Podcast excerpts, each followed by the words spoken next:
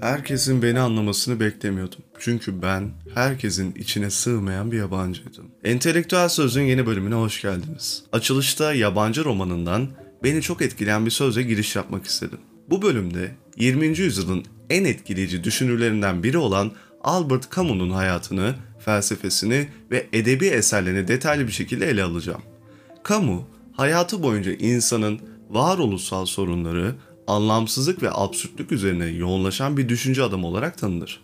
Albert Camus 7 Kasım 1913 tarihinde Cezayir'de dünyaya geldi. İkinci Dünya Savaşı sonrası dönemde etkisini gösteren varoluşçuluk akımının önemli bir temsilcisi olan Camus, felsefesinde insanın hayattaki anlamsızlığı ve yalnızlığına odaklanır. Camus'un en ünlü eseri Yabancı adlı romanıdır. Bu roman, ana karakter olan Meursault'un olayların içinde kendisini yabancı hissettiği hayatını anlatır. Meursault'un kendine has tutumları toplumun kabul ettiği değerlerden sapmasının sonucudur.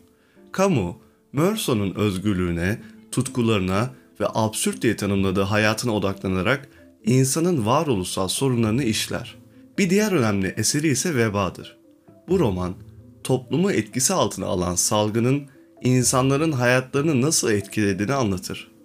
Camus, bu eserde toplumsal olaylar ve bireyin varoluşsal mücadelesi arasında bir bağlantı kurar ve insanın varoluşsal absürtlüğünü vurgular. Camus sadece edebi eserleriyle değil, aynı zamanda denemeleri ve düşünce yazılarıyla önemli bir düşünürdü.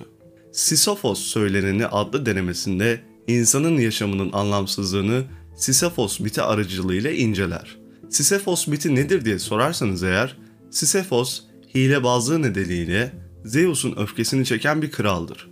Hades'e götürüldüğünde ölüm sonrası dünyaya gidemez ve sonsuz bir ceza alır. Ceza büyük bir kaya parçasını bir tepeye itmek zorunda olmasıdır. Ancak Sisyphos kaya parçasını tepeye yaklaştırdığında kaya her seferinde geri yuvarlanır ve Sisyphos tekrar başlamak zorunda kalır. Bu döngü sonsuzdur ve Sisyphos hiçbir zaman başarılı olamaz. Sisyphos miti, Sisyphos'un çabalarının anlamsızlığını ve varoluşsal absürtlüğünü temsil eder. Camus, Sisyphos'u örnek alarak insanın absürt durumlarıyla nasıl başa çıkabileceğimizi ve hayatın anlamını keşfetme sürecini tartışır. Sisyphos miti, insan varoluşunu, çabayı ve anlam arayışını ele alan derin bir hikayedir. Mit, düşünmeye ve insanın yaşama anlamı üzerine düşünmeye teşvik eder. Kamu hayatının anlamını yaratma sorumluluğunun bireye ait olduğunu ve absürt koşullarda bile anlamlı bir yaşam sürdürmenin mümkün olduğunu savunur. Kamunun felsefesi insana çağrıda bulunma